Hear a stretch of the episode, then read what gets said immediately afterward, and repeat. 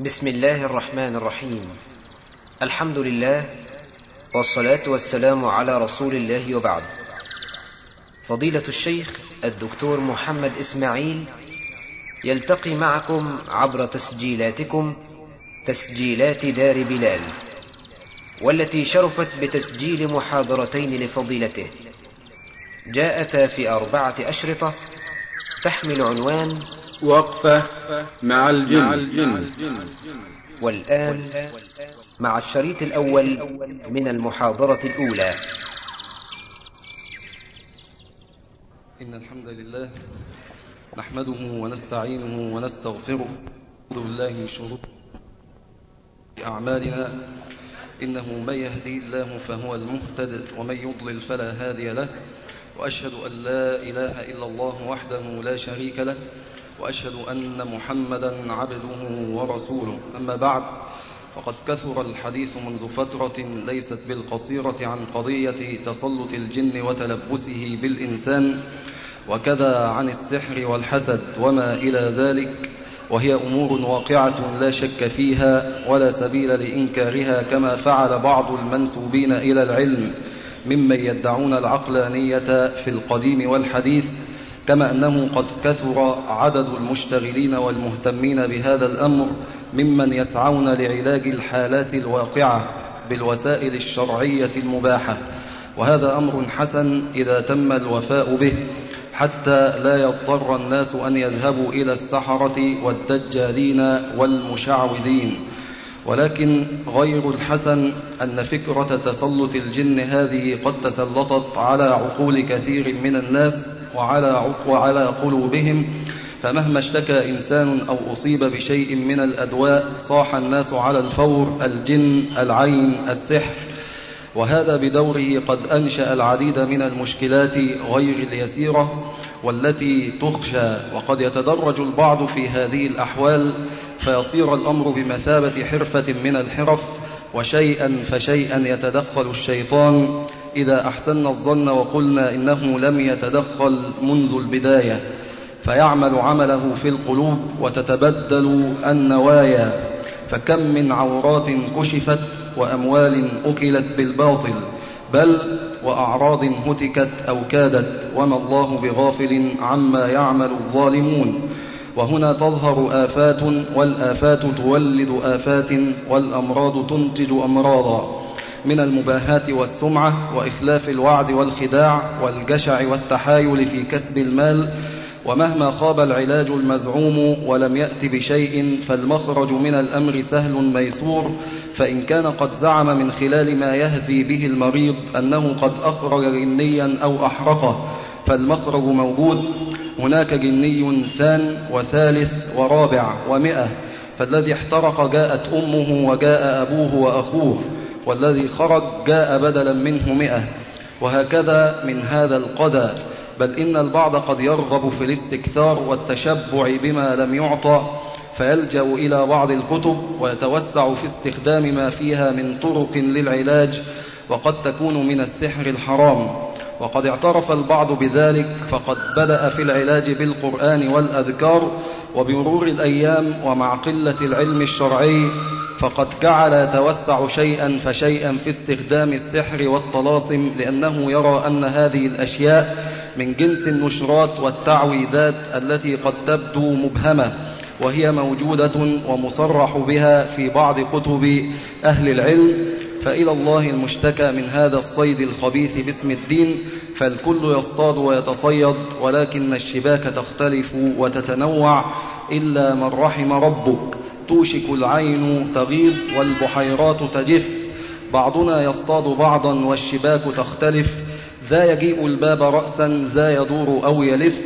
والصغير قد يعف والكبير لا يعف والإمام قد يسف والصغير لا يسف والثياب قد تصون والثياب قد تشف والبغي قد تداري سهمها وتلتحف والشتات لا يزال يأتلف ويختلف والخطيب لا يزال بالعقول يستخف والقلوب لا تزال للشمال تنحرف والصغير بات يدري كيف تؤكل الكتف لا تخادع يا صديقي بالحقيقة اعترف فإلى هؤلاء المعالجين نقول يا قوم اتقوا الله تعالى في أنفسكم ولا تكونوا ذباب طمع وفراش نار اتقوا الله في أعراض الناس وفي أموالهم اتقوا الله في دين الله المفترى عليه واحذروا الحرام والبدع والشبهات لا تكونوا جراء على النار ولا ينطبق عليكم قول الشاعر طبيب يداوي الناس وهو سقيم واتقوا يوما ترجعون فيه إلى الله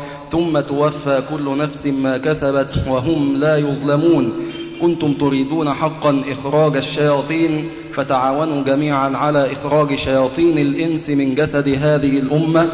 أخرجوها بالعمل النافع وبالعبادة الصالحة لله تبارك وتعالى وبالدعوة الحكيمة الدؤوب إلى الله جل وعلا محاضرنا هذه الليلة علم من أعلام الدعوة السلفية في عصرنا الحديث أستاذنا الشيخ البحاثة المحقق الدكتور محمد إسماعيل فليتفضل مشكورا.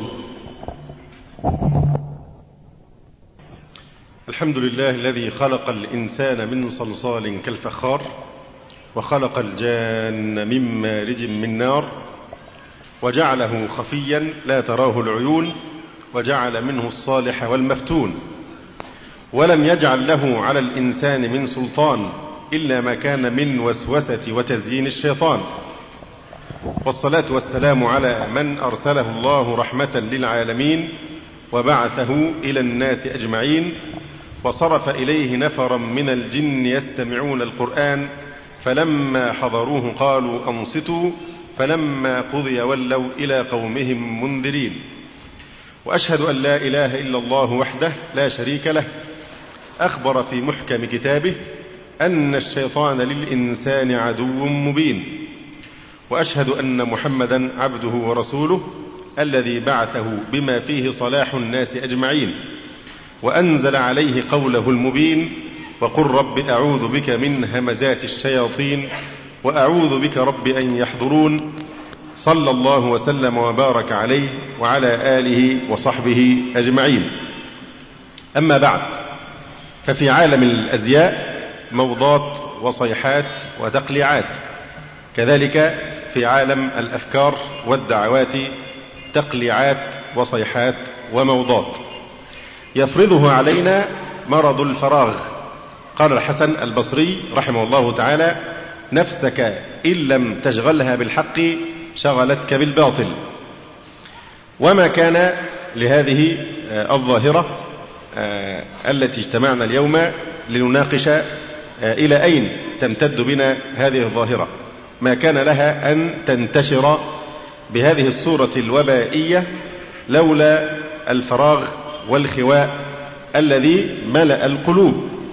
فوجد الشيطان فيها أرضا خصبة فصال وجال وبذر وزرع وحصد. إن الشباب والفراغ والجدة مفسدة للمرء أي مفسدة. وبعدما كان الجدل حول الجن والسحر والحسد من التخصصات الشائعة في جيل العجائز الأميات والنساء الفارغات بحيث كان من خصائص المجتمعات النسائية الجاهلة وبحيث كان يستنكف الرجل من الخوض فيه ترفعا عن خصائص النساء. تمكنت طائفة ممن يسمون بالمعالجين من تصديره إلى مجتمع الرجال شبابا كانوا أو شيوخا أو مراهقين بل صبيا. بل احتل وبالأحرى اغتصب. مساحة شاسعة من رقعة الدعوة إلى الله. سخرها لتهدر طاقة بعض الدعاة الذين هم صفوة الرجال. تهدر طاقتهم في هذا السعار المحموم إما باقتحام هذا المجال كمعالجين أو بالهجوم على المقتحمين. ولا أظن أنه أدل على هذه الحقيقة المؤلمة من استجابتكم هذه لمحاضرتنا هذه. إن موضوع تسلط الجن كما قال الأخ الفاضل أحمد في مقدمة في في تقديمه بالفعل هذا الموضوع قد تسلط على العقول. تسلط الجن قد تسلط على العقول واحتل القلوب بصورة مفزعة. فما أسرع ما تشير أصابع الاتهام إلى المس الجني بمجرد أن يعاني الإنسان من صداع أو ألم أو مشكلة نفسية عادية. قضيتنا الليلة لا تدور حول قضايا هي من المسلمات أو أغلبها من المسلمات كقضية إثبات وجود الجن مثلا ولا حول إثبات الصرع الجني للإنس ولا إثبات حقيقة السحر والحسد ولا تلقين طائفة المعالجين مبادئ التعامل مع حالات الصرع والحسد والسحر. فلقد طرقت هذه القضايا كثيرا وأشبعت بحثا وامتلأت رفوف المكتبات بالغث والسمين منها ولكنها وقفة وقفة معالجة. مع طائفة المعالجين الذين صار العلاج بفضل جهودهم مرضا وبائيا والذين تجاوزوا أحيانا حدود الله وتلبسوا بحالات من الانحراف تحوجهم إلى من يأخذ بأيديهم أو يأخذ على أيديهم. وننبه منذ البداية إلى أننا لا نعمم الاتهام بهذه السلبيات التي نذكرها. فمن المعالجين قوم ذو بصيرة وتقوى وعلم وورع. نحسبهم كذلك ولا نزكي على الله أحدا. لكن كلامنا هنا موجه إلى فريق آخر خلطوا عملا صالحا وآخر سيئا. فتورطوا في في المخالفات. نتناول هذا انطلاقا من منهج القرآن الكريم الذي فصل وفرق عند الكلام على اليهود ومن أهل الكتاب من إن تأمنه بدينار لا يؤديه إليك إلى آخر الآيات وقول تعالى ومنهم ومنهم وكذا لما ذكر الله سبحانه وتعالى حال الأعراب ميز بين الصادقين وبين المخلصين فقال ومنهم ومنهم. فنحن نقصد الفريق من المعالجين الذين تلبسوا بهذه الأدواء التي نذكرها لا غيرها. بداية نحن لا نختلف في حول مبدأ التداوي.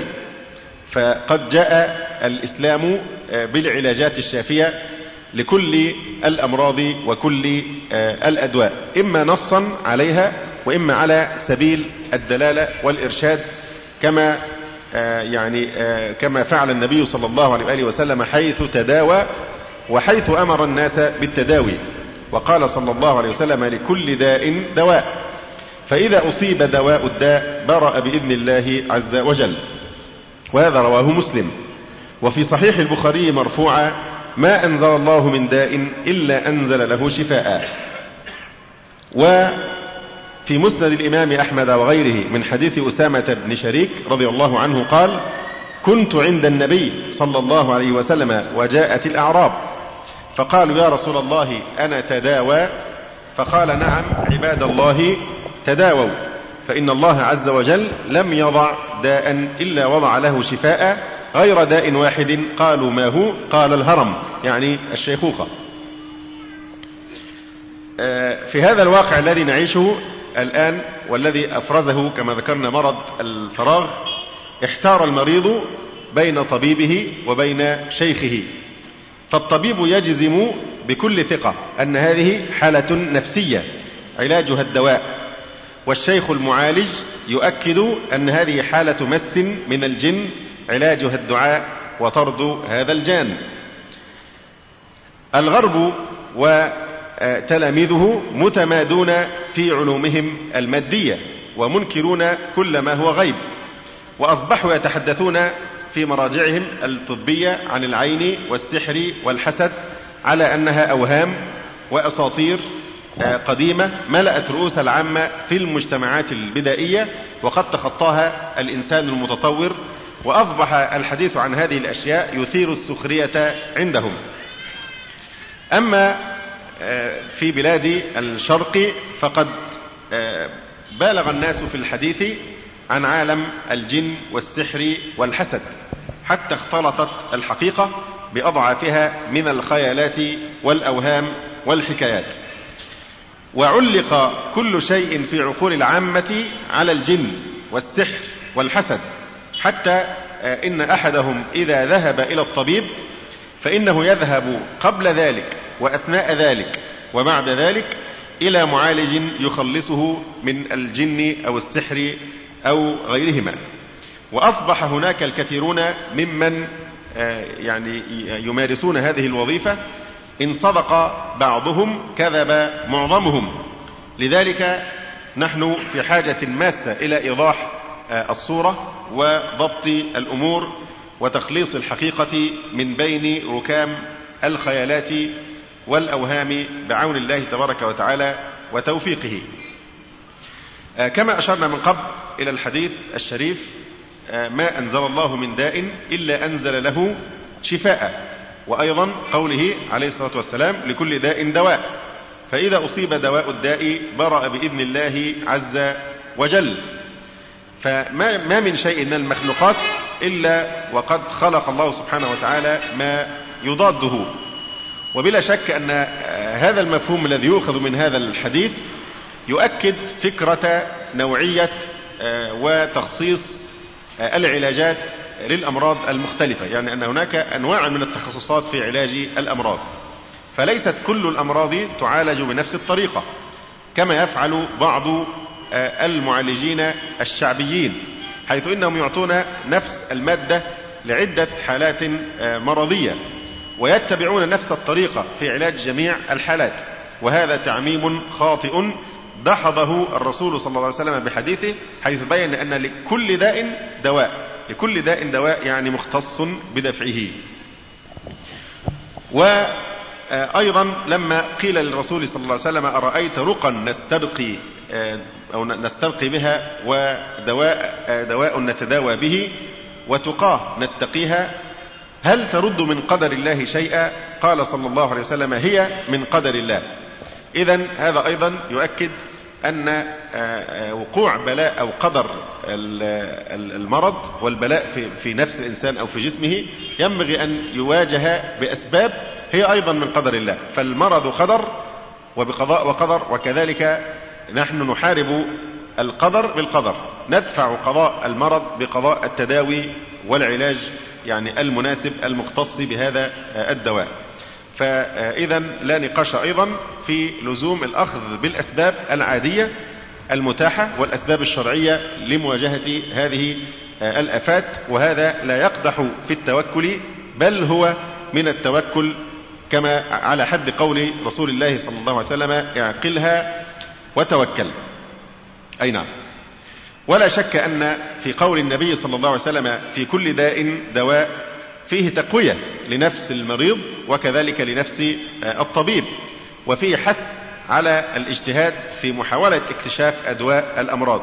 فما من مرض إلا وله دواء إلا الشيخوخة إلا الهرم كما بين النبي صلى الله عليه وآله وسلم. حتى الأمراض التي عجز الطب حتى الآن عن اكتشاف آه، دواء حاسم لها كالسرطان والإيدز وغير ذلك فنحن نوقن قطعا أن لها دواء. فمن الخطأ أن نقول ليس لها دواء هي لها دواء لكننا لما نعلمه. آه، لكن من اجتهد ويسر له أمره فإنه يصل إلى علاج هذه آه، الأمراض. لا شك أن المريض إذا تعلق بهذا الأمل آه، الذي ورد على لسان الرسول صلى الله عليه وسلم فإنه يقوي نفسه أن لكل داء دواء. كذلك الطبيب يجتهد في إصابة هذا الداء هذا الدواء والتفتيش عليه.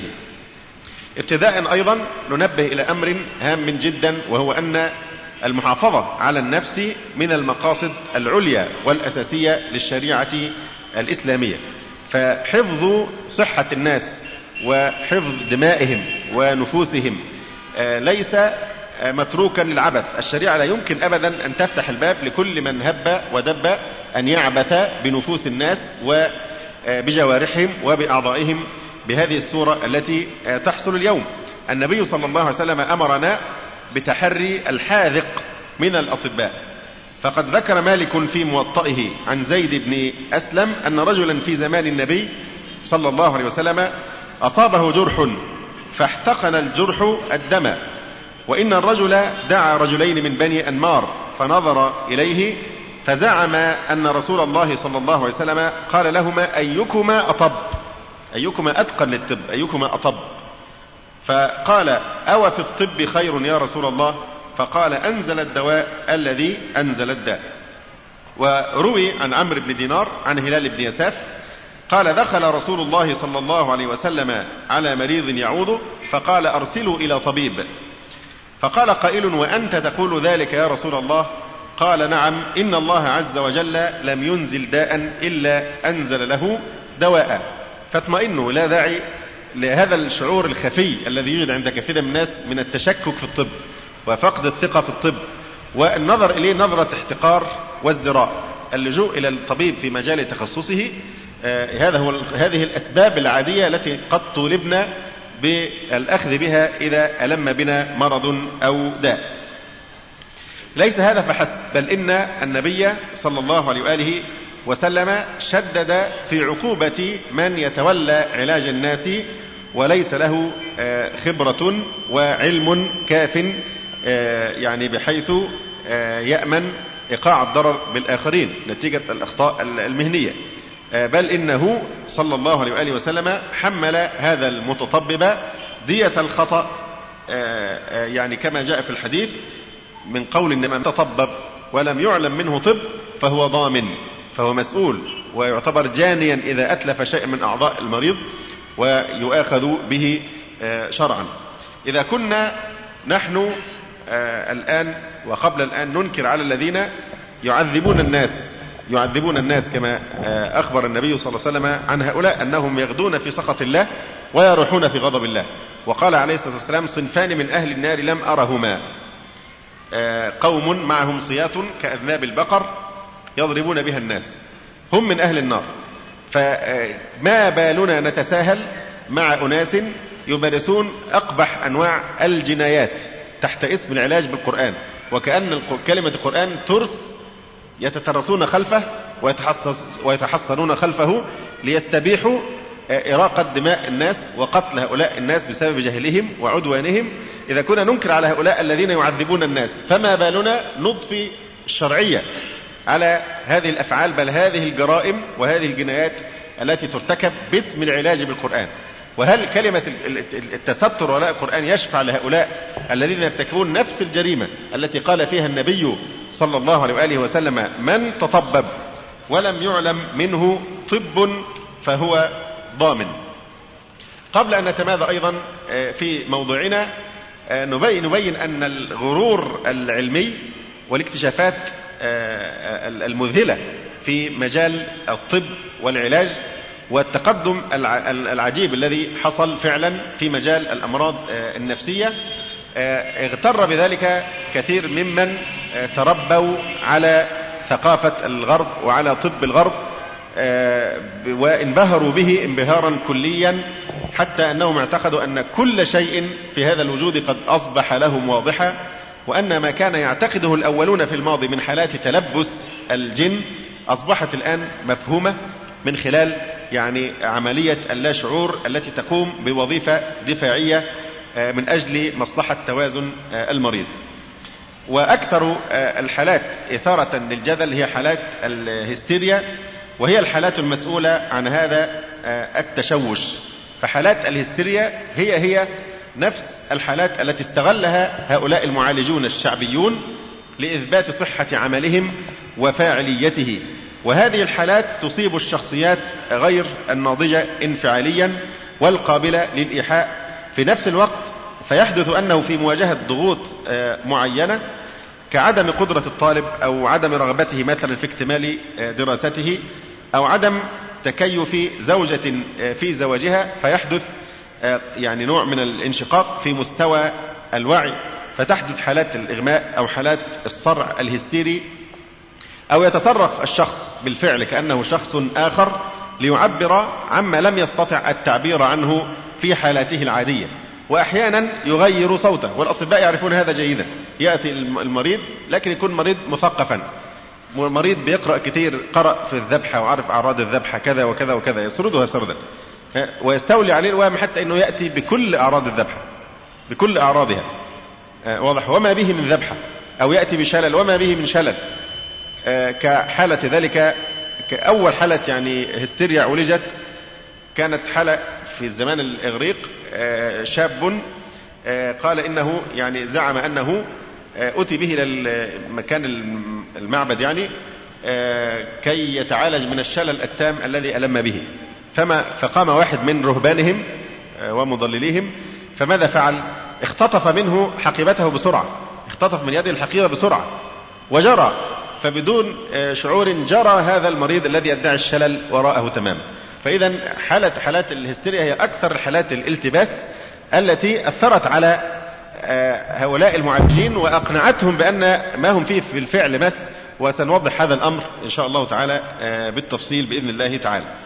فال نفس الشخص المعالج يفعل أشياء تؤكد هذا الإيحاء الذاتي الذي هو عند المريض بسلوكياته. طبعا هذا المريض في ظل الأزمة التي نعيشها الآن بسبب موضوع الجن هذا قد امتلأ عقله وشحن بكثير من بعشرات القصص وسمع عدة أشرطة وقرأ عشرات الكتب وسمع محاضرات وأحاديث أصدقائه ومجالس الحوار وغير ذلك إن لم يكن حضر حالات الجن فهو أصلا مهيأ ويدخل الدور تماما ويحفظ السيناريو كما يقولون من الألف إلى الياء بمنتهى الإتقان كما سندلل على ذلك. فهؤلاء المعالجون الشعبيون يعني يمارسون نوعا من الإيحاءات للمريض وقد يعني يحدثون له نوعا من الإيلام بالضرب إذا لزم الأمر فيفيق من هذا الانشقاق الهروبي بسرعة فيعني ينبهر العامة وتزداد ثقتهم بهذا المعالج. لكن نفس هذه الأعراض ما تلبث أن تعود من جديد عند أول ضغط نفسي أو اجتماعي لأن المعالج لم يبحث عن الأسباب لم يبحث عن السبب الحقيقي وإنما هو عالج العرض الموجود فقط في جو من الغموض. بل ويحدث أن يتمادى المريض في أعراضه ويطورها يطور الأعراض بعدما رأى وسمع من إيحاءات عن تلبس الجن وتزداد الأمور تعقيدا. وهنا يعود أهل المريض إلى المعالج الذي يبتزهم تحت وهم تأثير الجن. وقد أراد بعض منهم أن يوسع تأثيره على الناس فسجل أشرطة تبين كيف يخرج الجن من المرضى. انتشرت الأشرطة سببت فزعا لكل من سمعها. وقد جاءوا يعني زرفات ووحدانا إلى هذا المعالج كي يعالجهم من تأثيرها. وكثير من الأخصائيين النفسانيين حينما سمعوا هذه الأشرطة لم تشتبه وهم من المسلمين المتقين الذين يؤمنون بلبس الجن. لم يشتبهوا لحظة في أن هذه حالات هستيريا وليست بالحقيقة حالات مس يعني جني وإنما يحدث هذه الهستيريا تحت إيحاءات هذا المعالج. لأن المعالج يعني أول ما خطأ يرتكبه أنه قبل أن يتأكد ويتيقن من التشخيص أول ما يبدأ بقراءة القرآن وطبعا في حس هذا الشخص المريض واضح؟ يعني هو يربط بين قراءة القرآن وبين اللبس على طول تماما كما يحصل عندنا للأسف الشديد نوع من التعلم الشرطي حينما يقرن الناس بين وجود السماع صوت القرآن في الشارع وبين وجود جنازة أو سرادق يقرأ فيه القرآن في واحد مات النهاردة لماذا؟ لأنه سمع القرآن فهذا يؤكد عند هذا المريض أنه فعلا حالته حالة جن وها هو الآن المعالج يقرأ عليه القرآن الكريم فيترسخ عنده نفس هذا الوهم وهذا يعني الإيحاء. طبعا نظرا لكثير من الممارسات نظرا لكثير من هذه الممارسات يعني المؤسفة في هذا المجال. وجدنا انشقاقا وتصدعا بين وحيرة بالتالي بين عند هذا المريض بين هذا الشيخ المعالج وبين هذا ذاك الطبيب المعالج أيضا. الأمر الذي أدى بأكثر أو معظم الأطباء أدى بهم إلى أن يستنكروا ما يحدث وامتد استنكارهم وبالغوا فيه حتى إنهم أنكروا حقائق ثابتة بالقرآن والسنة لا يسوغ لمسلم أبدا أن ينكرها. هذا كرد فعل لهذا التخبط الذي حصل وعانى منه الناس. فهي حقائق في الأصل لكنها أحيطت بأخطاء هؤلاء المشعوذين وأحيطت بمبالغات العامة وأوهامهم. الذي يجهله كثير من الناس خاصة الذين أنفقوا عمرهم في التشبع من الثقافة الغربية المادية الملحدة يعني أن مس الجن أمر ثابت أن السحر أمر حقيقة ثابتة. أن الحسد كذلك حقيقة ثابتة دون ما أو بغض النظر عن هذه المبالغات والمجازفات التي تصدر من جهلة الناس. الله تعالى يقول الذين يأكلون الربا لا يقومون إلا كما يقوم الذي يتخبطه الشيطان من المس. قال الإمام الحافظ ابن كثير رحمه الله تعالى أي لا يقومون من قبورهم يوم القيامة إلا كما يقوم المصروع. هاله صرعه وتخبط الشيطان له وذلك أنه يقوم قياما منكرا. أي نعم. وعن عثمان بن أبي العاص رضي الله عنه قال لما استعملني رسول الله صلى الله عليه وسلم على الطائف جعل يعرض لي شيء في صلاتي حتى ما أدري ما أصلي. فلما رأيت ذلك رحلت إلى رسول الله صلى الله عليه وسلم. قال ابن أبي العاص قلت نعم يا رسول الله. قال ما جاء بك؟ قلت يا رسول الله عرض لي شيء في صلواتي حتى ما أدري ما أصلي. قال ذاك الشيطان أدنه فدنوت منه. فجلست على صدور قدمي فضرب صدري بيده. يعني ضرب صدري بيده. لكن في مد ولا كسر عظام ولا ضرب على الوجه ضرب صدري بيده. وتفل في فمي وقال اخرج عدو الله. ففعل ذلك ثلاث مرات ثم قال الحق بعملك. وهذا رواه ابن ماجه وصححه الألباني في صحيح ابن ماجه.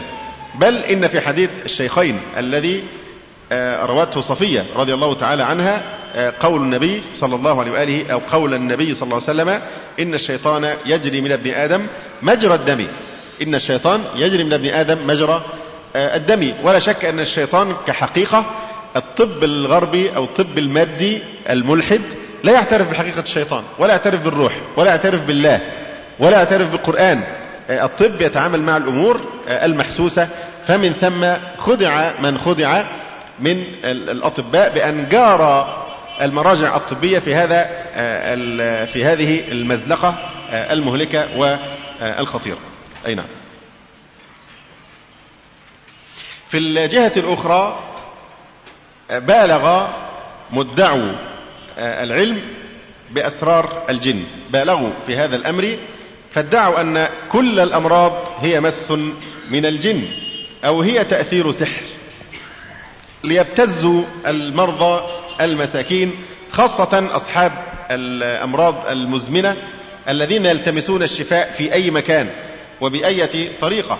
وهكذا انتشرت من جديد على أيدي هؤلاء المعالجين العرافة والكهانة بصورة جديدة لكن هذه المرة تختفي وراء لحية ووراء عمامة ووراء قميص ووراء ادعاء العلاج بالقرآن الكريم حتى يظلوا يمارسون هذا الدجل في حماية اسم القرآن الكريم وكي تزداد قوة تأثيرهم في عامة الناس. أي نعم. كما أشرنا بالغ الأطباء في استنكار ما يحدث وفي استنكار أو إنكار تأثير الجن والسحر والحسد بالكلية ولاذوا واعتصموا بمكتسبات الطب الهائلة التي هي بالفعل قد كشفت كثيرا من الغموض وقد اعتقد الكثيرون منهم أنهم عرفوا كل شيء حتى لم يغب شيء عن مجال البحث والتجربة الملموسة. الواقع الحقيقي أن الأمر بخلاف ذلك.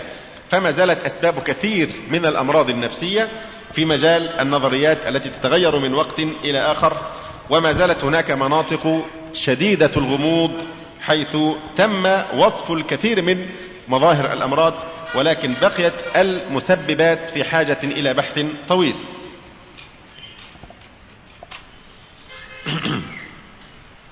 في البداية نحن ندعو الفريقين سواء كان الأطباء المتأثرون بالمنهج الغربي أو الغلاة الذين غلوا في موضوع علاج الجن أن يتخلى كل منهما عن موقفهما المتطرف لتكون الحركة واعية وموضوعية مع الاعتراف والالتزام والاعتقاد بما ورد من آيات وأحاديث صحيحة في هذا الشأن دون تقليل ودون تهويل. ما هي العوامل التي أدت إلى رواج آه هذا الموضوع مع أنه لم يكن له هذا التواجد من قبل من قبله.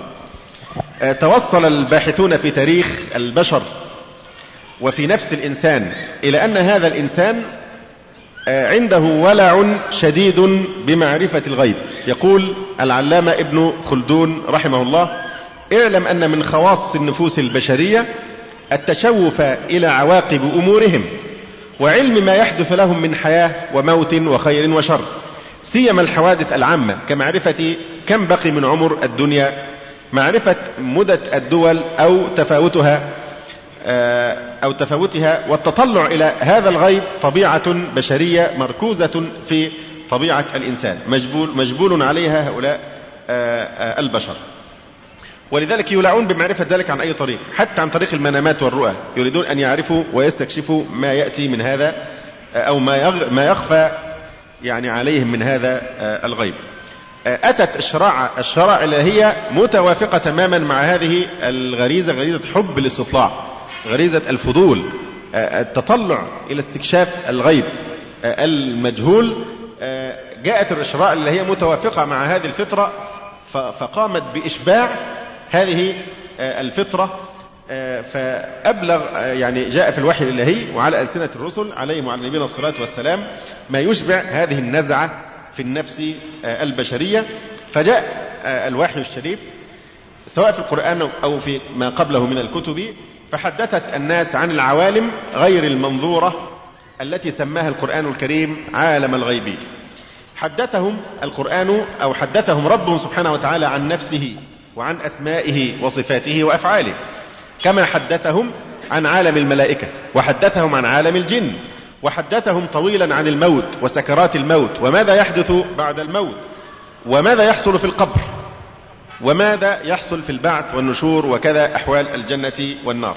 أطلعهم على كثير من الحوادث التي ستقع على ظهر الأرض بالذات أشراط الساعة يعني الدجال مسيح الدجال وكل هذه الأحداث التي يعني التي تعلمون.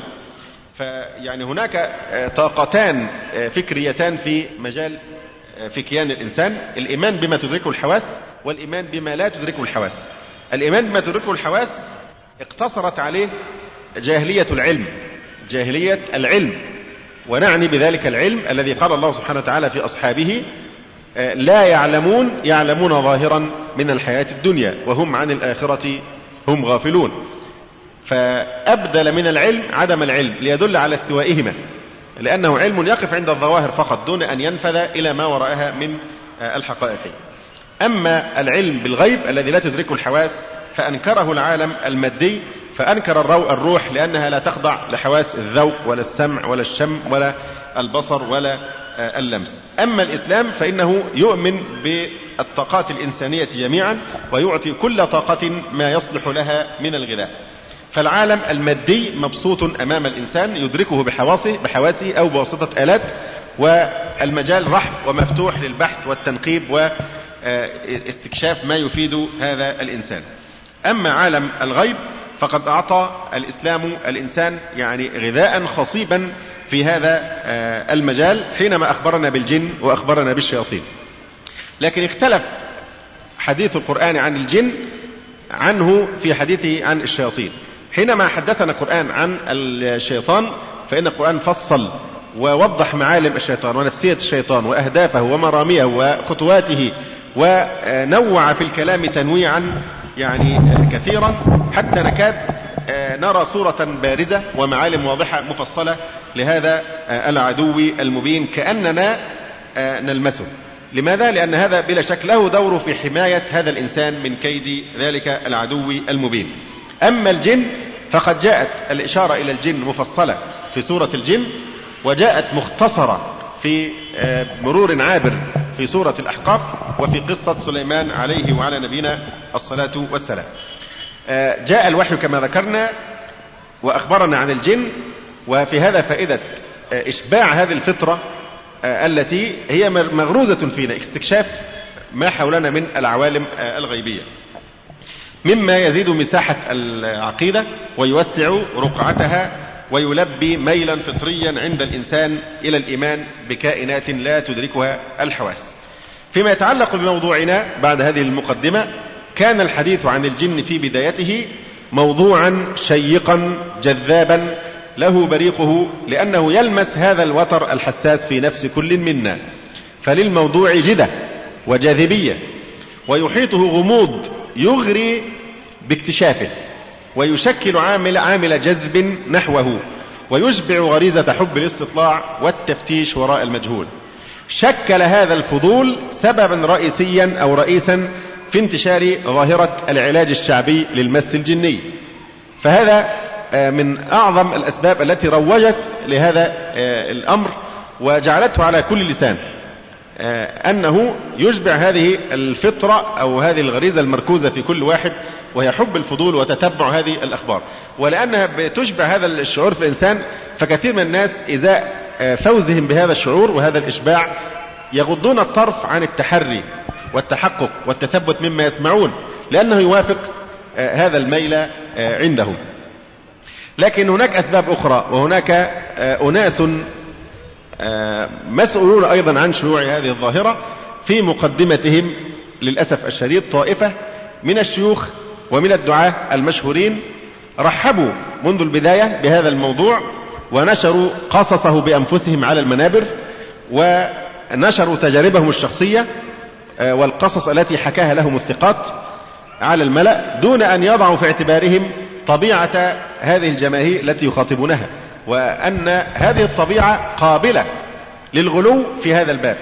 فمن ثم فتحوا الباب دون أن يضعوا له ضوابط أو آه، قيود وهم إذ فتحوا هذا الباب وإذ لم يضعوا له آه، ضوابط ولا آه، قواعد لم يوجدوا في نفس الوقت نوعا من الإشراف الجماعي أو الإشراف العلمي على هذا الأمر فانتشرت التجارب وعمت الأخطاء الفردية.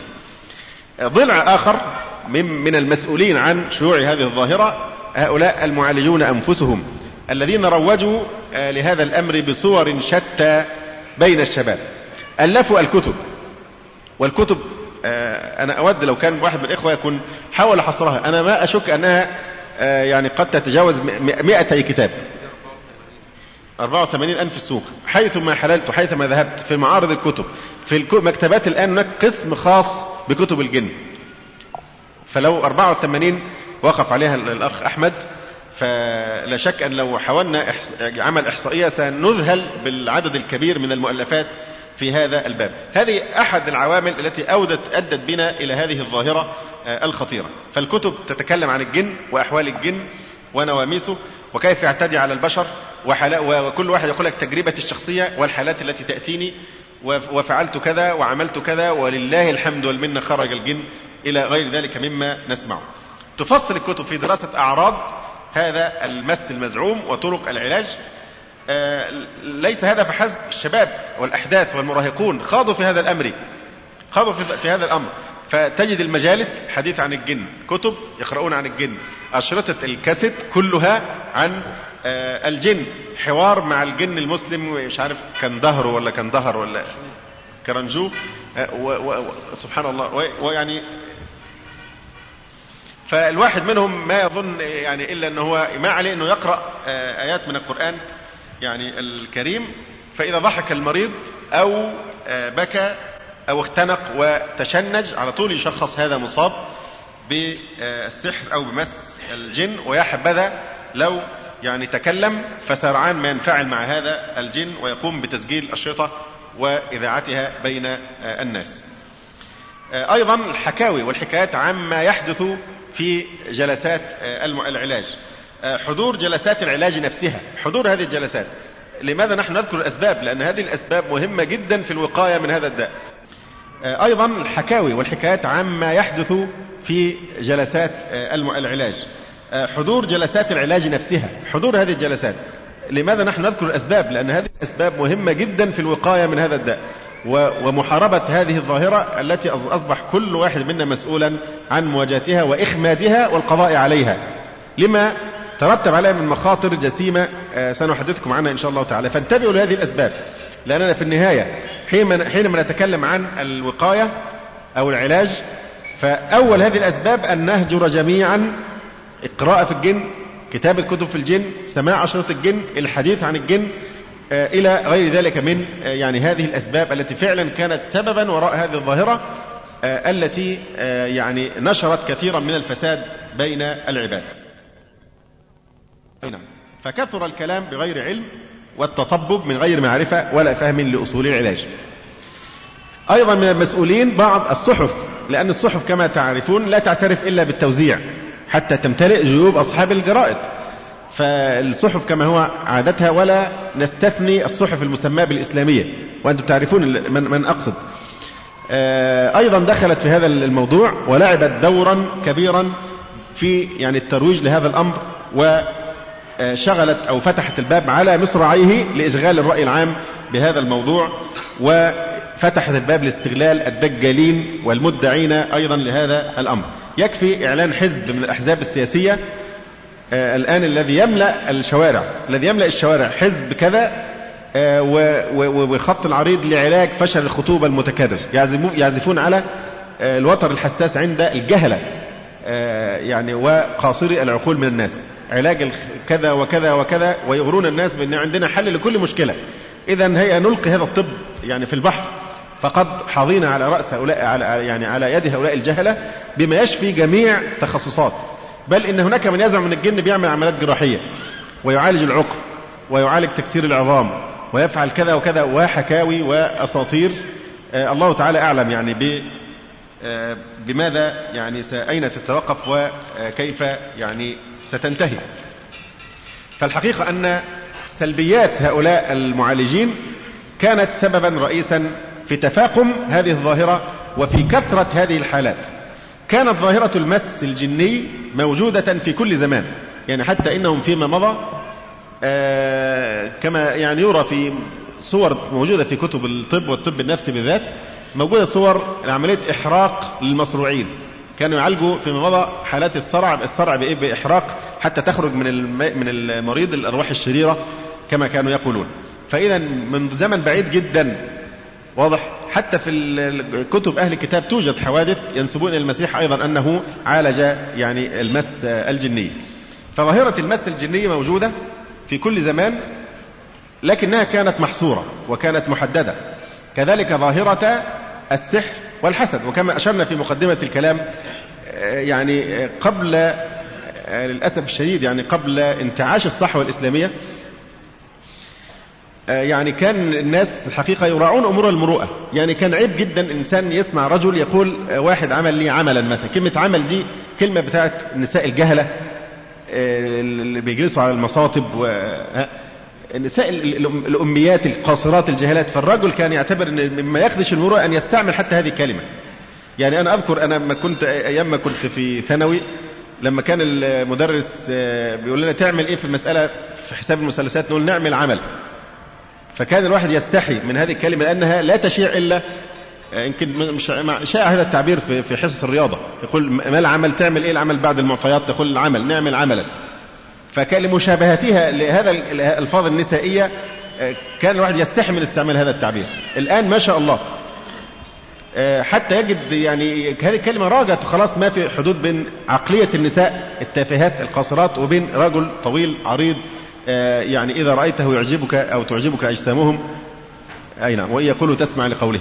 ثم يعد يقول هذا آه، عمل لي عمل ويستعملون هذه الألفاظ التي ما شاعت إلا على ألسنة النساء وليست كل النساء آه، إلا النساء يعني اللائم بالصفة التي ذكرنا.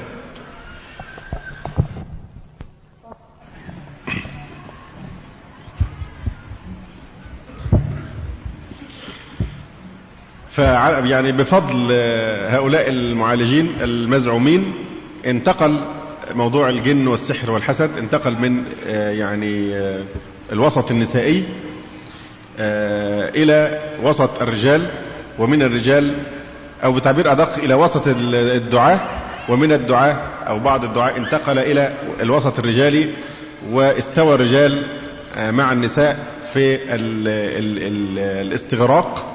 والاندماج في هذه الظاهرة التي نناقشها. أي نعم.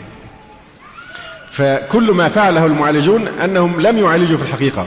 هم وسعوا رقعة هذا البلاء ونشروا خبره وسلطوا الأضواء عليه ولفتوا أنظار الناس إليه وفتحوا أبواب الشر على مصراعيها.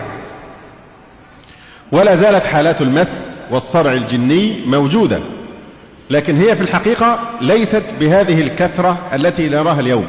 كل ما نراه وكل ما نسمع عنه وما أقصد كل يعني كثير من مما نراه أو مما نسمع عنه بل أغلب الحالات في الحقيقة ليست مسا جنيا. والسبب أن أكثر هذه الحالات ليس لها علاقة حقيقية بالصرع. وإن تقاطر المعالجون على الخطأ في تشخيصها ومن ثم في علاجها.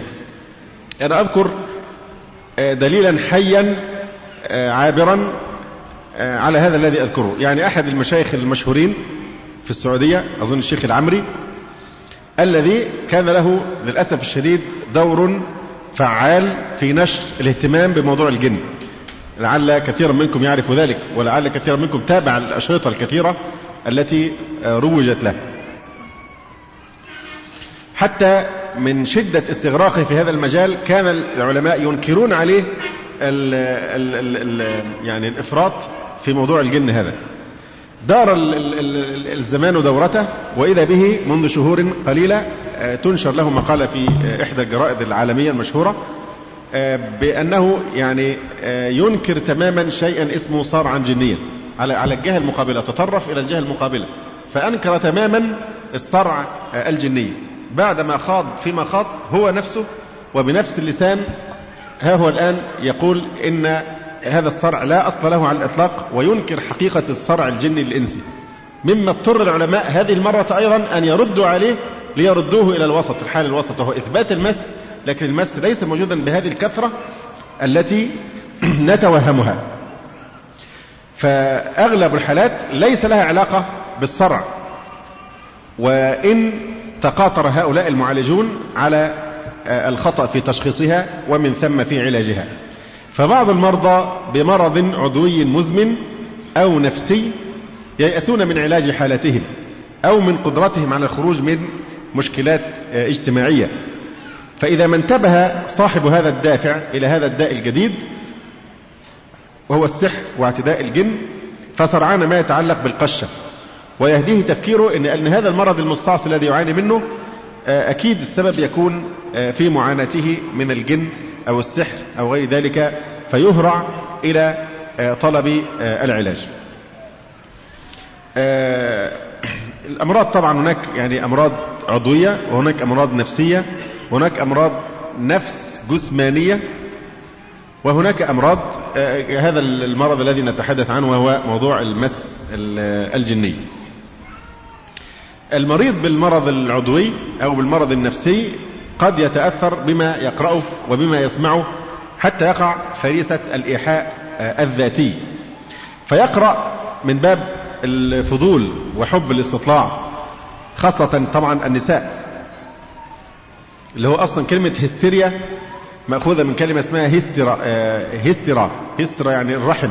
فكانوا فيما مضى يعني هذا المرض يقصرونه فقط على النساء إلى أن في العصر الحديث ألحقوه قالوا أنه يأتي للرجال ويأتي النساء لكن نسبة النساء فيها أكثر.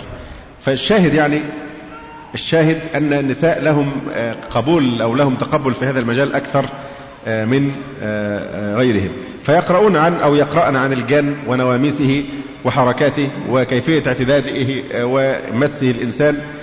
ويفصل الكتاب يشرح أعراض المرض وأسبابه وطرق علاجه. وأكبر خطأ يرتكب المؤلفون أنهم يجعلوا هذا هذه المادة مادة يعني متوفرة متاحة لكل من شاء. ويسترسل المؤلف في شرح الأعراض وأعراض قد تتشابه في كثير من الحالات مع الأعراض العضوية والنفسية من صداع وضيق الصدر وارتفاع ضغط الدم أو انخفاضه أو مغص أو غثيان أو شبه غيبوبة أو اضطراب عصبي أو تشنجات أو غير ذلك. هذه الأعراض قد تقابلنا في حياتنا اليومية نتيجة أسباب شتى أو مشاكل اجتماعية يعانيها الإنسان. فإذا كانت المرأة أو الشخص الذي يقرأ هذا الكتاب يعني يعاني من هذه المشكلات فيقتنع في ضوء ما قرأه أن به مسا من الجن أو أنها وقعت في شرك السحر وفي حين أن الحقيقة غير ذلك بالمرة. خاصة أن بعض المرضى النفسيين يكون عندهم ما يسمى يعني ضلالة الإيه؟ الاضطهاد. هو عنده ميل للاضطهاد. حتى إحنا كده الكثير مننا من الشعب المصري دايما عنده ميل إنه يبين إن هو مظلوم وإن الناس بتحسده أو الناس بتتأمر عليه. في بعض الناس أو كثير منا يميل لهذا الأمر. دايما يحب يسقط الايه المشاكل على الآخرين. هم هم السبب. الناس حسدوني. الناس عملوا لي سحر. الناس كذا. الجن أذاني. إلى غير ذلك من يعني هذه يعني الأشياء. فكثير من الحالات التي هي في الأصل سالمة من الجن. هي عندها أعراض. عندها أعراض إما عضوية أو نفسية. ليس عنده جن. يتوغل في الوهم إلى أن يصبح الوهم في نظره حقيقة واقعة وربما أدى به الأمر إلى أن بالفعل يصرعه الجن حقيقة بسبب ذهابه إلى المعالجين. هم الذين يجلبون له الجن الحقيقي وهم الذين يلبسونه الجن ويجنون عليه كما سنبين إن شاء الله تعالى. من جراء انتشار الكلام والمبالغة في الكلام والحديث والكتب والأشرطة وهذه الأشياء انتشرت الأوهام والوساوس والخوف المرضي والهلع وتغلغل ذلك في قلوب كثير من الناس حتى إنهم عظموا الجن وخافوا من الجن ورهبوا من الجن وضعف التوكل على الله سبحانه وتعالى وتعلق الناس بالمخلوق الضعيف الذي يعني عنده عن العلاج بدلا من تعلقهم بالله سبحانه وتعالى. فصار بهم شبه في الحقيقة بهؤلاء الذين قص الله سبحانه وتعالى علينا خبرهم وهم مؤمنو الجن الذين قالوا وأنه كان رجال من الإنس يعوذون برجال من الجن فزادوهم رهقا. هذا نفس ما حصل من هؤلاء المعالجين ومن هؤلاء المرضى وأنه كان رجال من الإنس يعوذون برجال من الجن فزادوهم رهقا. يعني خطيئة وإثما. قال القرطبي المراد به ما كانوا يفعلون في الجاهلية.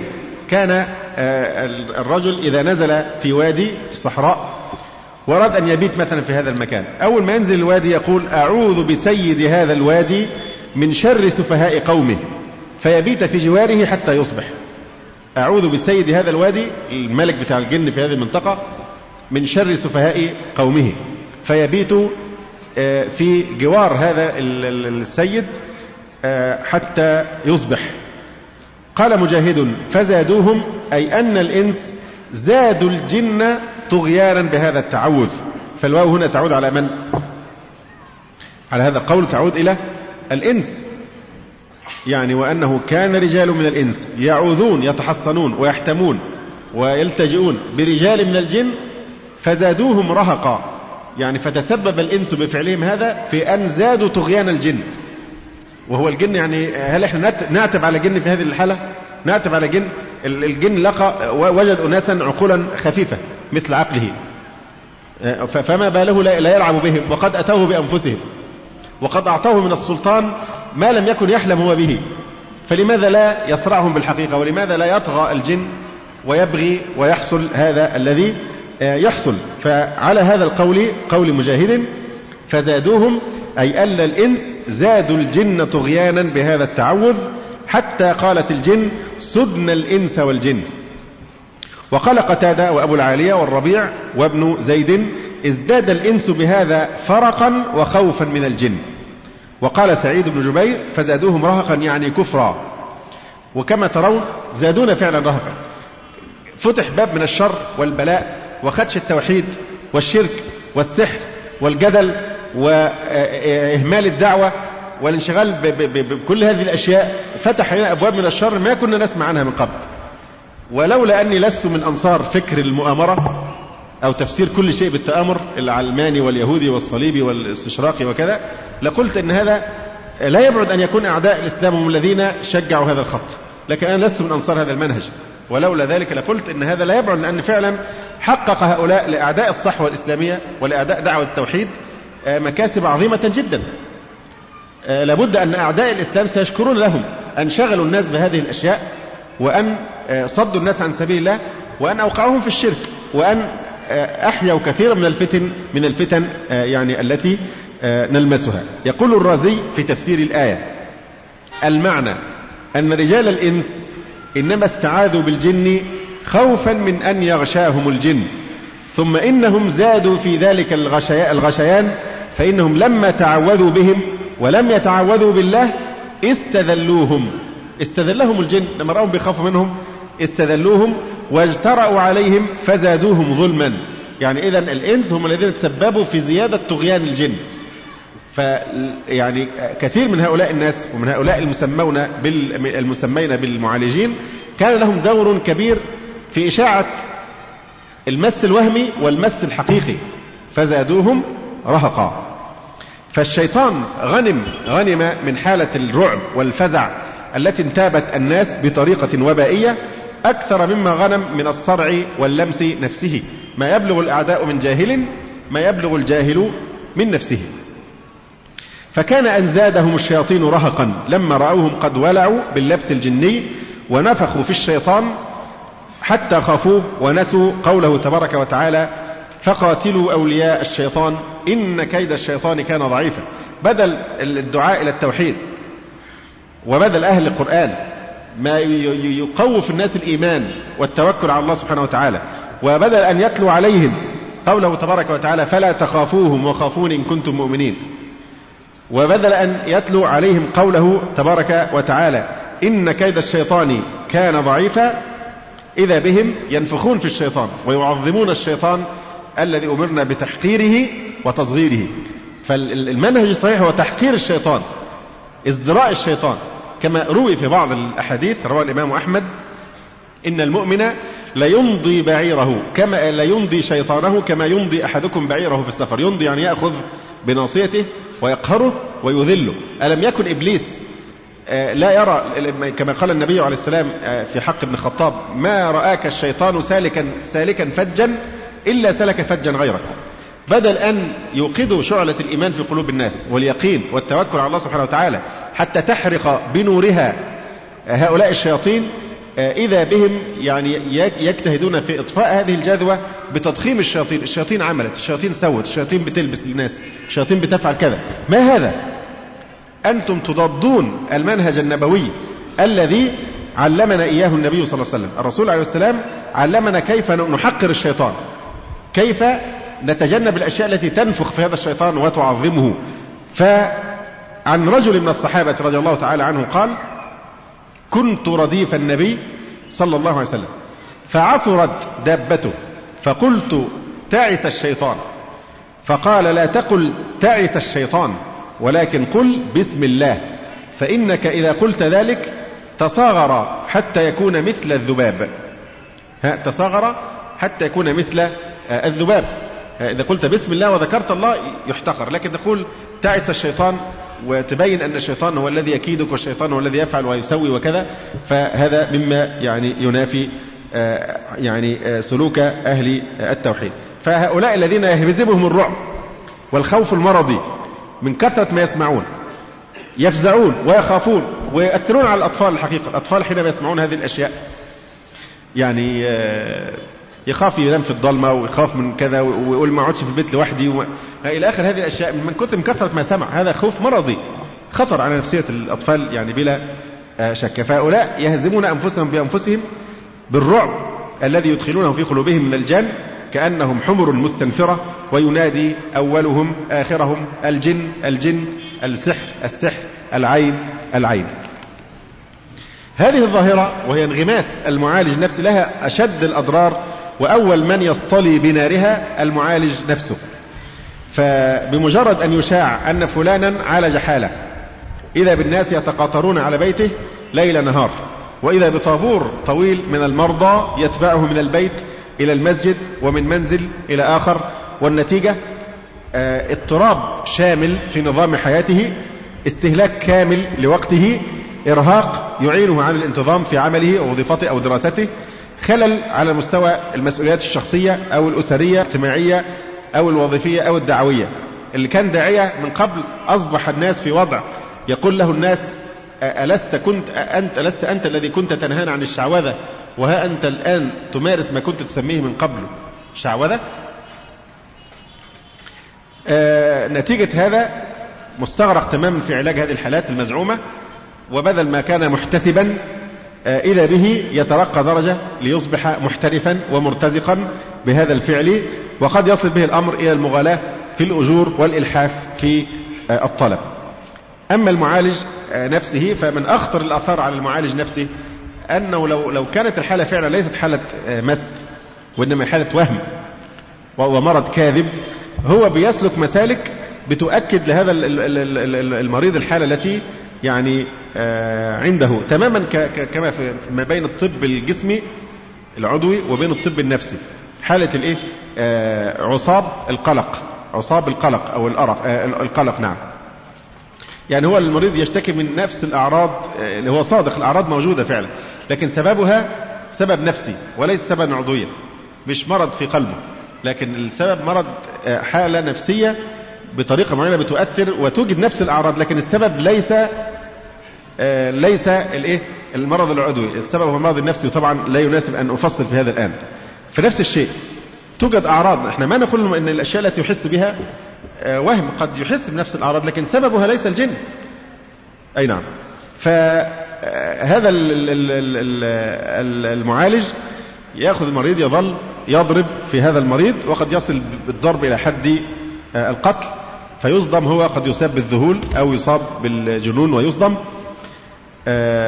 ربما يؤثر على بيته لأنه بيهمل طبعا تماما في يعني شؤون أسرته يتصدع بيته وربما وصل يصل الأمر إلى الطلاق. إذا كان من الدعاء إلى الله سبحانه وتعالى أو من طلبة العلم الشريف فلا شك أن هذه الوظائف الشريفة سوف تنسى وتطوى في عالم النسيان لانغماسه في علاج الحالات. فهو ضرب في الحقيقة ضرب من التخدير ضرب من إلهاء الناس عن واقعهم ضرب من إلهائهم عن الطريقة الصحيحة للتعامل مع الشيطان اتخاذه عدوا إن الشيطان لكم عدو فاتخذوه عدوا. أي نعم. فكم شغلت آه هذه الظاهرة دعاة عن الدعوة؟ كم حولت دعاة إلى مشعوذين أو إلى كهنة؟ حتى أن بعض الناس في وسط الكلام يقول لأحد الإخوة آه أنا امبارح قابلت أخ كاهن. أخ كاهن ما شاء الله. أتى بنا الزمان أن تجمع كلمة تضاف كلمة أخ إلى كاهن. يبقى أخ وكاهن. الله المستعان. أي نعم. أيضا من الأمور الخطيرة جدا أن الشياطين يعني فنانين في إغواء الناس وفي يعني إضلالهم وفي فتنتهم. الشياطين ترى الناس قد التفوا حول شخص معالج يعني من هؤلاء المعالجين فالشيطان له طرق شتى له طرق شتى. يحاول أن يفتن هذا المعالج عن طريق إيه؟ أن ينفخ الغرور فيه ينفخ الغرور فيه.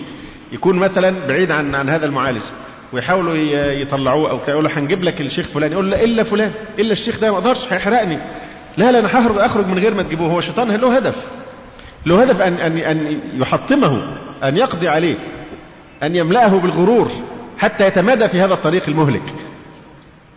لأن الشيطان خبير وفنان في إغواء الناس وإضلالهم فالشيطان يساعده في وظيفته دون أن يشعر هو ويقع فريسا للشيطان دون أن يشعر. وكم سمعنا من هذا؟ هنجيب لك الشيخ فلان يقول أوعى إلا فلان ده أنا هطلع.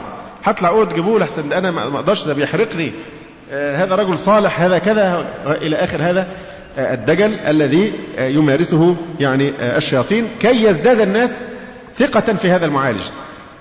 ويزداد الانخراط في هذه يعني الظاهرة المهلكة. وكي يغلو فيه حتى ربما يعتقد أن فيه سرا معينا ليس في غيره. أي نعم. فالناس يتزاحمون على القارئ يشدون إليه الرحال من كل البلاد يضربون إليه أكباد السيارات ما نقول الإبل. إذا سمعوا ما ينشر عنه من الحكايات الغريبة وكيف أن أكثر المصروعين تكلمت الشياطين على ألسنتهم أمام هذا القارئ وتعهد آه، عليها آه، الشيخ خد منهم العهد آه، أنه لا يعود بعد ذلك إلى ذلك يعني المسروع. هنا. فمن أين لهذا المعالج؟ من أين لهذا المعالج؟ الذي ينخدع بكلام هذا الجني الشيطان أو ربما يكون كلام المريض نفسه يتقمص الجن من كثرة ما سمع بيمثل يعيش نفس الدور يعيش نفس الدور بكل إتقان كما سنبين إن شاء الله تعالى. فمن أين له أن هذا ليس استدراجا من الشيطان؟ من أين له آه، أن, أن, أن هذا الكلام الذي يقوله الجن والشيطان إنما هو استدراج وفتنة له يعني كي آه، يصرفه أكثر آه، عن سبيل الله وعن صراط الله المستقيم. يقول شيخ الإسلام ابن تيمية رحمه الله تعالى ولما كانت الخوارق كثيرا ما تنقص بها درجة الرجل. تنقص درجاته في الولاية بسبب حصول الخوارق كان كثير من الصالحين يتوب من مثل ذلك ويستغفر الله تعالى كما يتوب من الذنوب كالسرقة وغيرها وتعرض على بعضهم فيسأل الله زوالها. يخشى من الكرامة لأنها تنزل بمرتبته أو قد تنزل بمرتبته. وكلهم يأمر المريد السالك يؤمر تلامذته أن ألا يقف عند خوارق العادات ولا يجعلها همه ولا يتبجح بها مع ظنهم أنها كانت كرامات. فكيف إذا كانت بالحقيقة من الشياطين؟ اللي بيتكلم آه، آه، إنما هو شيطان أو جني آه، فيقول شيخ الإسلام فإني أعرف من تخاطبه النباتات بما فيها من المنافع. وإنما يخاطبه الشيطان الذي دخل فيها. وأعرف من يخاطبهم الحجر والشجر ويقول هنيئا لك يا ولي الله. فيقرأ آية الكرسي فيذهب ذلك. معناه أنه شيطان. وأعرف من يقصد صيد الطير فتخاطبه العصافير ونحوها وتقول خذني حتى يأكلني الفقراء. ويكون الشيطان قد دخل فيها كما يدخل في الإنس ويخاطبه بذلك.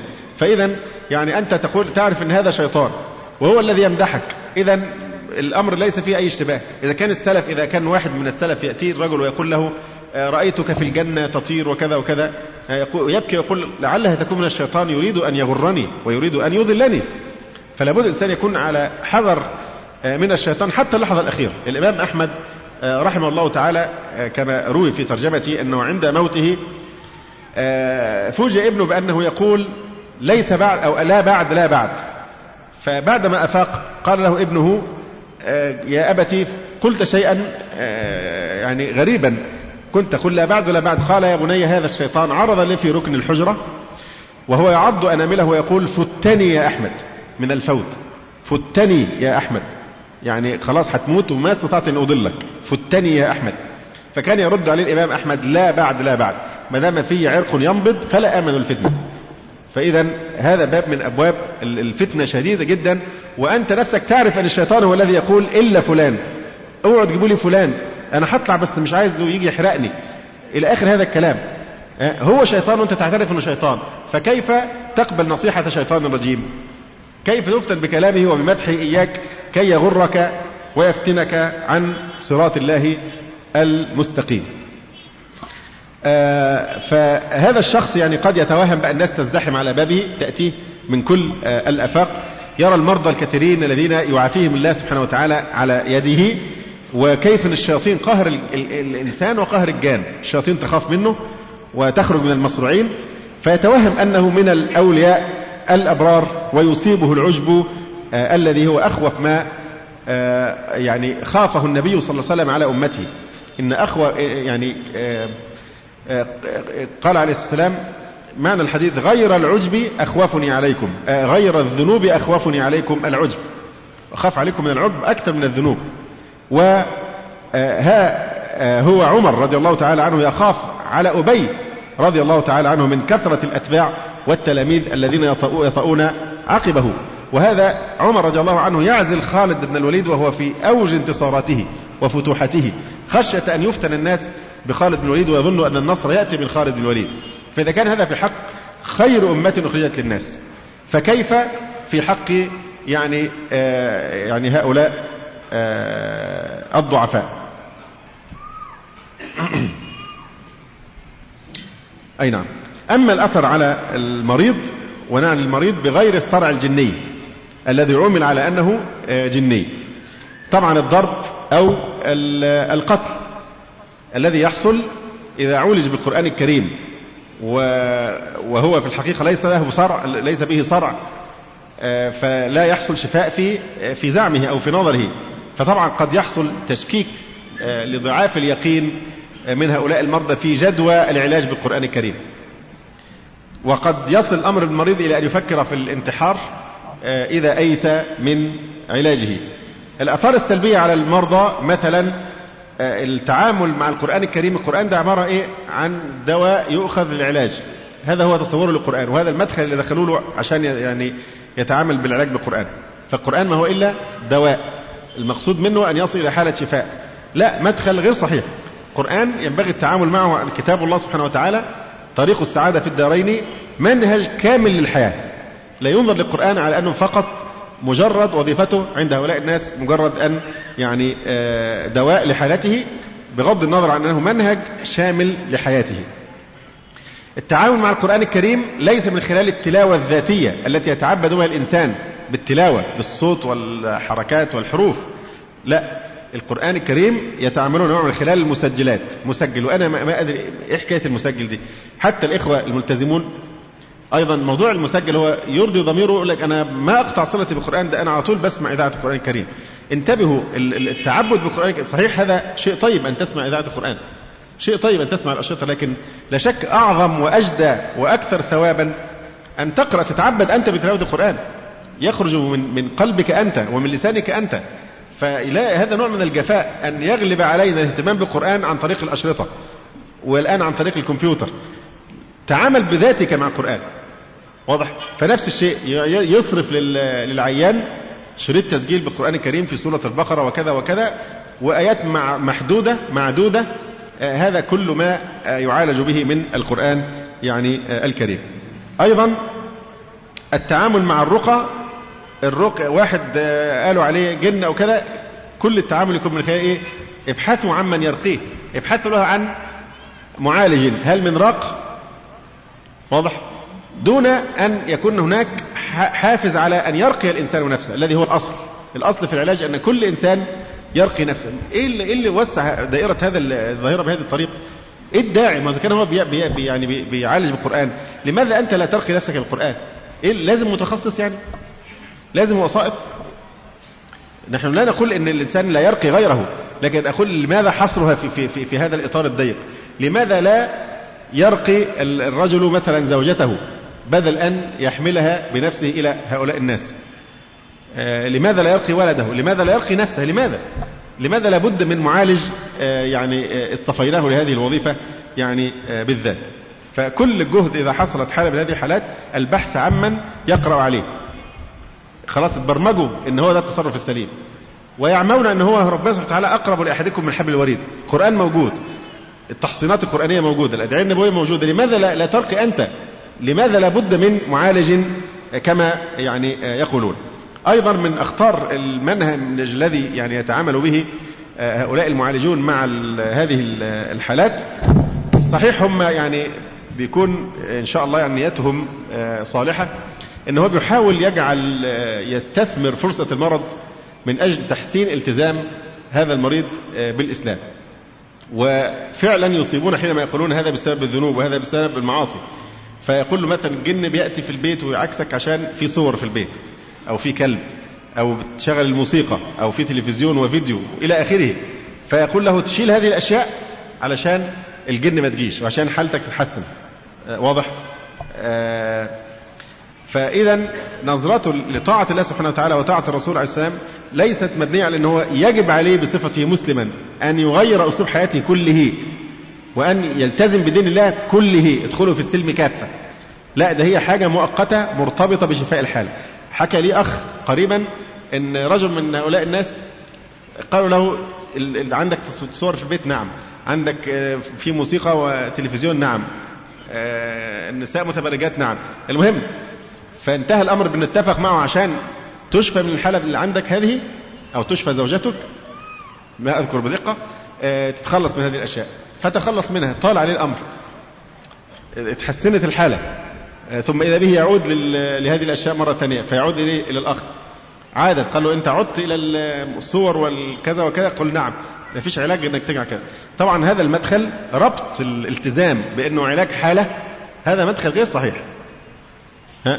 المدخل الصحيح هو أن الالتزام آه، هو الأصل هو الأساس. طاعة لله آه، سبحانه وتعالى. وحتى لو قدر مرض فهو بلاء على المسلم أن يصبر عليه.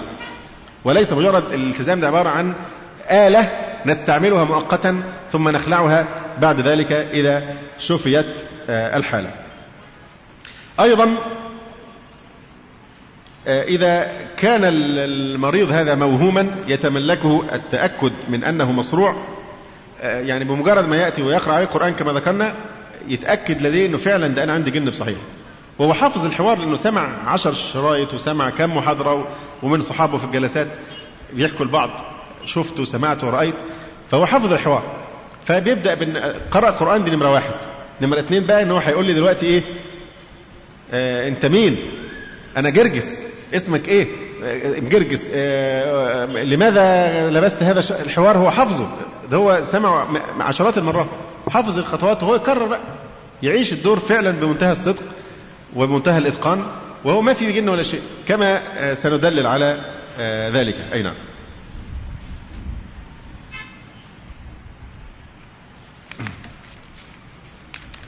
من الأمور الحقيقة المحيرة في هذا الموضوع وأنا ما كنت أود أن إحنا نفسنا ننشغل بهذه الصورة بهذا الموضوع لكن يبدو ان إحنا محتاجين للوقفة كما ذكرنا مع المعالجين وليس مع الجن طبعا فهي بتقدير مضاف يعني. آه هذا الموضوع في الحقيقة الناس كثيرة تهاب أن تتكلم فيه بقوة وتعترض عليه بقوة. لأن كما ذكرنا هم يتحصنون وراء كلمة العلاج بالقرآن الكريم. فمعناها بقى إنك أنت بتركن تنكر يعني القرآن تقول القرآن مش شفاء فنوع من الإرهاب يغطون به جرائمهم. العلاج بالقرآن الكريم أنت بتنكر المس أهل السنة والجماعة يقرون بالمس تنكر السحر السحر في القرآن. فيتحصنون وراء هذا ليست يعني يستبيحوا ما يفعلون من هذه المخالفات إذا تجردنا من كثير من الضغوط التي تفرض علينا في هذه القضية هنجد في الحقيقة أن هذا عالم يكتنفه الغموض من كل جوانبه غموض في كل شيء ما نستطيع أن إحنا إذا فتحنا هذا المجال لأن أصلا موضوع الجن ما أخبرنا الله بالجن حتى نخرج من عالم الإنس إلى عالم الجن وننشغل الجن بياكلوا إيه وبيلبسوا إيه وبيعملوا كذا. وكل هذه الأشياء التي تأتينا من خلال ال ال ال هؤلاء الناس. إحنا بشر. نتعامل كبشر. ونتفاعل مع الأحداث التي تمر بنا من مرض أو غيره بصفتنا بشرا. ما في داعي ابدا. نحن لسنا أطياف. لسنا جنا. لسنا جنا. نحن بشر. فالمفروض نتعامل تعاملا طبيعيا جدا. اللي يمرض يروح للدكتور. حسب المرض اللي عنده يروح للأخصائي. ويتعالج وهو بذلك متوكل على الله سبحانه وتعالى ويأخذ بالأسباب التي ندم عليها الشر. أما أن نفتح باب الجن عالم مجهول مجهول مجهول، عالم غامض غامض غامض. ليس له حدود. الإنسان يتيه متاهات ودروب ومسالك لا أول لها ولا آخر، عبارة عن حلقة مفرغة يعني حتى إن واحد هو من أشهر معالجي الجن وهو الشيخ العمري سامحه الله بعد ما دوخ الدنيا كلها بأن نشر موضوع الجن وأشاعه وشجعه وكان يحكي لنا كلام يعني تعرفونه جميعا إن شاء الله. ومع ذلك هو هو الآن يأتي ويقول كل هذا وهم كل هذا ليس له حقيقة. الآن آه الآن بعدما آه يعني أذيع وأشيع وروج هذا الضلال المبين يعالج بالضد بتطرف في الجانب المقابل فالحقيقة هذا الموضوع كله زي الدخان كده بتاع الجماعة دول حيرة وغموض. وضباب وعدم وضوح فهو فن لا تضبطه ضوابط نقلية محدودة وحاسمة. كل كلام إيه؟ يلتقطون أشياء من هنا وأشياء من هناك منامات وصفات الجن اعطاها لهم آه يلتقطوا من من من بين السطور كده في الكتب وفي المراجع القديمة آه أشياء عجيبة. آه، أو أشياء العلماء قالوها علماء أفاضل قالوها لكن كانت من باب الاجتهاد لا تقوم على دليل. فلماذا لا نرفضها؟ لماذا ندس أنفسنا في كل هذه الأشياء وهي لم يقم عليها دليل. لماذا؟ وبالذات السلفيين. أين أين السلفية؟ مش السلفية دي اتباع كل شيء بالدليل؟ أليست السلفية تمحيص أقوال العلماء ورفض ما لم يقم عليه دليل؟ إذا لماذا يعني كثر هذا الأمر فينا ونحن كنا أولى الناس بالتنزه عن الغوص في هذا الوحي؟ آه، متاهات يهيم فيها الناس وراء من لا يعرفون من هم ولا كيف هم؟ أعراض غير محددة أعراض لمرض غير حاسمة أعراض تكتنفها الاحتمالات. علاجات مخترعة بنفس الجو غير معروفة غير محددة ما لها أول ولا آخر. الحقيقة اصطحبوا معنا يعني هذا السؤال أثناء البحث كله لأننا ما تفرغت لاستخراج الأمثلة الكثيرة. لكن إن كان عندكم صبر ونكمل إن شاء الله البحث في حد معترض إن إحنا نكمل؟ ماشي. سنحاول بقدر المستطاع إن شاء الله أن نمر على يعني أقصى ما نستطيع بالاختصار إن شاء الله. يعني أشياء كثيرة فعلا تؤيد وجود الغموض في هذا الموضوع من الألف إلى الياء. حلقة مفرغة الناس تدور فيها. ما لها أول ولا آخر. اللي بيثبته واحد ينفيه الثاني. مثلا مثلا بيعملوا إيه؟ بيضربوا المصروع طيب أنت بتضرب مصروع من أين لك أنه صرع جني؟ هو مصروع من أين لك أنه صرع جني؟ إيه الدليل؟ إن هذا المصروع مصروع بالجن. وما هو الضمان قبل الشروع في الضرب؟ أن هذا الضرب سوف يقع على الجني لا على الإنسي. فين الضمان؟ فين الضمان إنك لن تظلم هذا المسكين المريض المسكين؟ لأن يحتمل يحتمل كما حصل في كثير من الحالات يخطئ هذا المعالج ويقع ضرب فظيع جدا على ويقول لك وهو معتقد إنه إيه؟ وبعدين إنه على يقع على الجن كما قرأ في الكتب وما يقعش على الإنس. طب إيه الضمان؟ كلام العلماء الذين قالوا هذا على العين والرأس. لكن فين الدليل عليه؟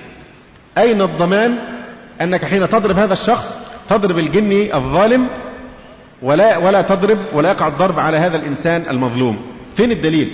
هل العدوان على يعني صحة الناس وعلى أبدانهم هل تعذيبهم بهذه الطريقة؟ هل إزهاق أرواحهم كما يحصل كثيرا؟ أمر متروك هكذا ومعفو عن المعالجين يفعلون ما يشاءون. ما فيش لا توجد مسؤولية جنائية. ها أيحسب الإنسان أن يترك سدى؟ سبهللة الأمر ما في ضوابط ولا حدود. أين الضمان؟ أنا أريد دليل. يضمن لنا أن الضرب سيقع على الجني وليس على الإنسي.